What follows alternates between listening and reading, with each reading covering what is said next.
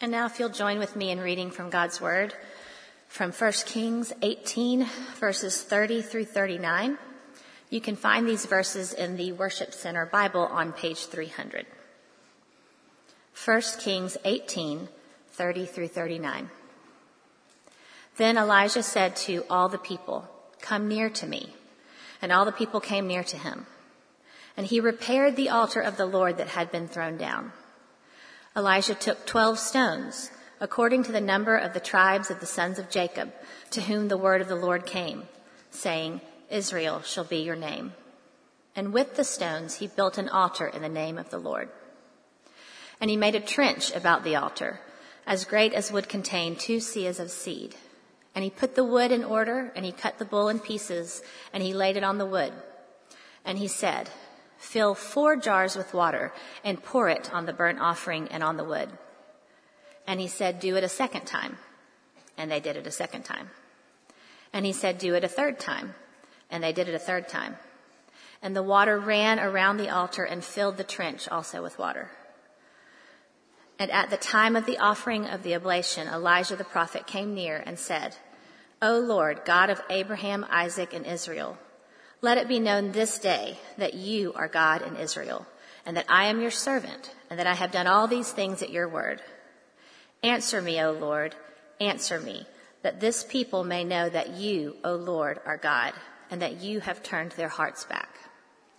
Then the fire of the Lord fell and consumed the burnt offering and the wood and the stones and the dust, and licked up the water that was in the trench. And when all the people saw it, they fell on their faces and said, "The Lord, he is God.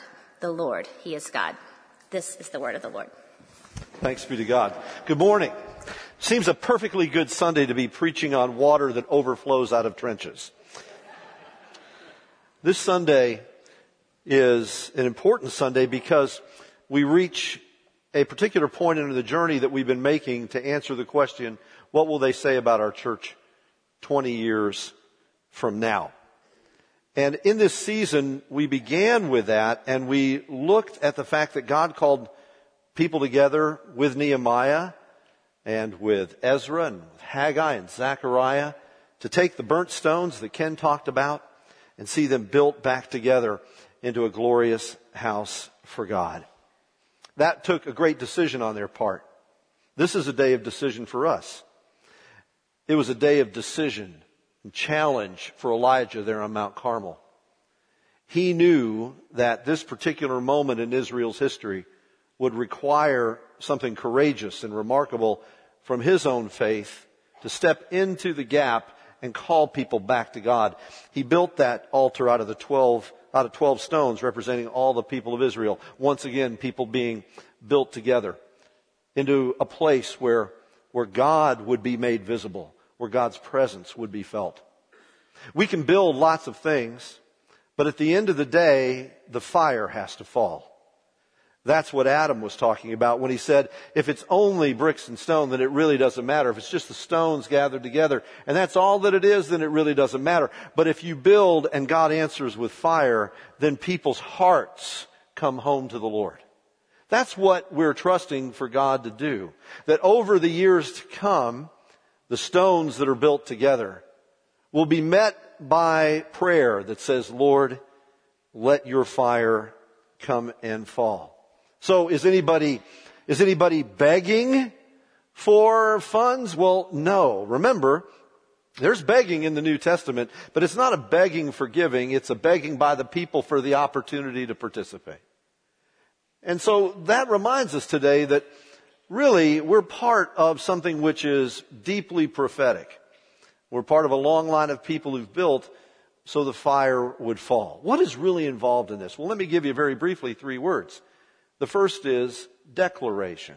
Declaration. What happens in a season like this in the church? There's a declaration. This is what we see God doing among us. This is where we sense God leading us. We want to declare this vision of what God is doing. And then secondly, here's the second word. Collaboration. Collaboration. That's what Steve and Dee Dee were talking about. When Steve talked about that intersection of time and talent and treasure, where we give what God has given to us when we're stewards, not owners. And we take the gifts that He's entrusted to us and we put them in His service. We do it together. There are quite literally hundreds of people that have been engaged in this effort to set before us the declaration. So there's a collaboration, and we collaborate together with the resources that God has given us now and over the next few years to see something rise and be built on which fire can fall. And then here's a third word, invitation. There's an invitation. There's an invitation that's extended to every member of this congregation and all who love this congregation. Some are friends of this congregation. They're not members. They're relatives. They're friends. They love this church and they love what God has done and will do through this church. And it's an invitation that's extended to people to come and join together in the accomplishment of what God will do here. And that's why we have to answer that question about twenty years from now. We've said that what we do now, the decisions that we make now, shape the answer to that question. There have been many such decisive moments in Israel's history. There was a decisive moment for a young mother who took a baby boy and put him in a basket and floated him out into the Nile and watched him go. What would God do? That little baby boy grew up and he faced a moment of decision. He was leading Israel and there was the Red Sea and there was Pharaoh's army. They looked trapped. It was desperate. Stretch your rod out, Moses. Stretch it out. And he stretched it out. That was a point of decision. There was a point of decision with a young couple named Joseph and Mary. Would they entrust themselves to the call of God? There was a point of decision for one of my favorite apostles, Peter. You were singing about him earlier, about walking on the waves. You know, Peter gets it in the neck quite a bit about Peter got out of the boat and he began to sink. I think it's amazing the guy got out of the boat. Peter walked. Yeah, he began to sink and Jesus picked him up and they walked back to the boat. I don't think anybody in the boat was going, yeah, great, you began to sink. I think they all gave him a high five as he got back in. There comes a point of decision where you walk out on the water.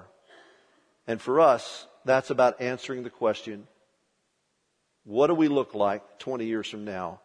What does the next pastor twenty years from now hear about what this church means? And to answer that question, it's important for us to go back twenty years. To help me do that, I want to ask my, my good friend and colleague here, Natalina Marlowe, to come and wrap this up for me this morning. Uh, Natalina Marlowe is a prophetess. And the reason I say that is because she's in charge of communication. So all of the stuff that happens with web and bulletins and print and banners and everything else, the word of the Lord, she gets that stuff done. And she's a wonderful Bible teacher too. And we are so thankful for you. Bless you, Natalie. Tell us what happened.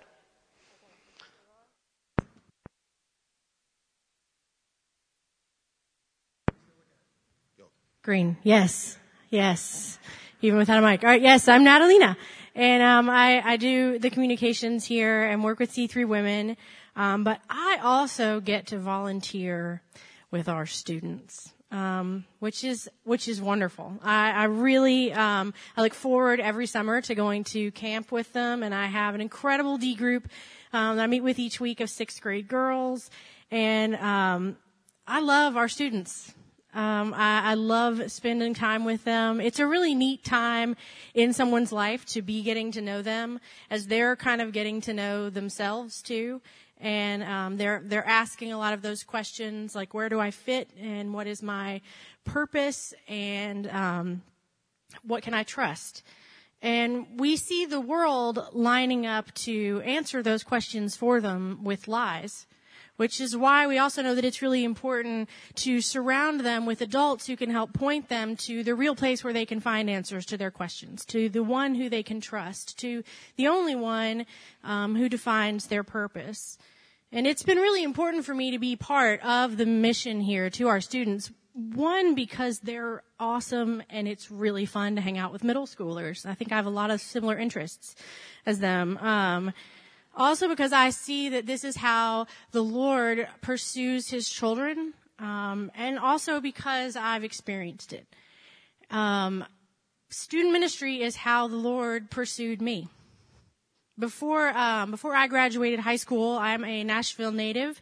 Uh, I went to an all-girls school in Nashville, and a student from another school im- invited me to a youth winter camp. Um, apparently, at that time, uh, Christ Presbyterian Church in Nashville and Christ Community Church did some youth group things together, and they put on this weekend winter camp together. Um, but you know, I didn't know anything about those churches at that time because I didn't go to church. And uh, even though registration had already happened, um, I met one of the leaders, and they offered me, um, a person who they didn't even know. They offered me a spot to go. They even offered me a scholarship. And I remember all of this really startling me. Um, like, they were really serious about, like, finding me a, a, a bed, a bunk bed, about finding me a place to go. So I went. Um, I climbed on board a bus surrounded by a bunch of students who I didn't know, who lived in places that I had never heard of, like Cottonwood. And what what happened that weekend is really bigger than I could talk about, bigger than I have time to tell, but all of those... Um, a lot of those big questions, that's where I started hearing answers. There was an exhaustion, um, just from years of trying to fix or at least quiet that deep lack of assurance that was inside of me. And that's why hearing, hearing the words, "It is finished," really overwhelmed me. I was I was startled, um, apprehended, and rescued by a love that was bigger than I ever could have imagined. That weekend, I heard the gospel for the first time from a man who I see here on Sundays, who I think is probably sitting over there. I think that's their, their section. But, um, and I was in. I put my trust in Jesus. I gave my life to him, and he has been transforming me. That obviously that moment changed my forever everything, but he's been transforming me ever since. So the the theme of why I'm talking to you all today is that if you want someone to be this church's communications director in two thousand thirty-eight, you need to invest in your students right now. Um, no. No, the, the truth is that people who committed to who committed to discipling the next generation back then, adults who invested in and prayed for and financially supported student ministry, they said yes to what the Lord was doing. And I'm, I'm just one grateful recipient. There was also a very handsome young man at the camp that weekend, also sitting over there, because he became my husband. Um, we didn't meet that weekend at the camp. We actually met later, but, um, then we became parents, and last summer our son took communion for the first time at this table. So I, I hope you see that the words of my story, of, of, of that front row story, is they're words that this community started writing twenty years ago. And now Pastor Cassidy has been asking us, what words are we writing today that will become the stories told in twenty, thirty, and fifty years of lives and, and of generations transformed by the gospel? There are, um, there are a lot of plans and, and drawings, and you can learn a lot about what all those plans are in the books and, and, and in the, uh, crossover out there. But, but more than anything, for me, Rise and Build is an opportunity. Here is an opportunity for us to open the doors a little bit wider and watch God work. So Cassie's going to talk a little bit more about this. Thank you. Bless you, Natalina. How great.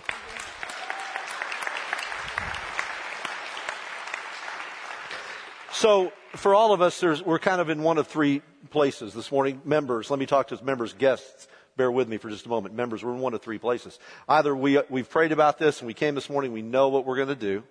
All right, we got it. Or secondly, you prayed about it and you thought you knew what you were going to do, and now sitting here this morning, you're thinking, wow, Is that right? Or should it be higher? I'm your pastor. It's the higher number. Okay, I just want you to know. Okay, I just, just wanted to help you in your prayers on that. Or maybe the third group, no clue, no clue. I don't know. But whether you know or you're being nudged or no clue, we need to pray. Let's do that. And we'll commit ourselves to the Lord. Lord, we're yours, body and soul. All we have, all we are, all we'll ever be is from you. It is from your hand we give to you. So would you please guide us in these next moments as we ponder how to commit ourselves, how to write the stories now that'll tell the stories twenty years from now. Help us to make these commitments in faith and in the fear of God, to with Peter step out of the boat, with Elijah to pile up the rocks and pour on the water and wait for the fire. Lord, would you help us to do that now? Would you just take a moment and quiet your soul before God? Lord, direct our steps in Jesus' name. Amen.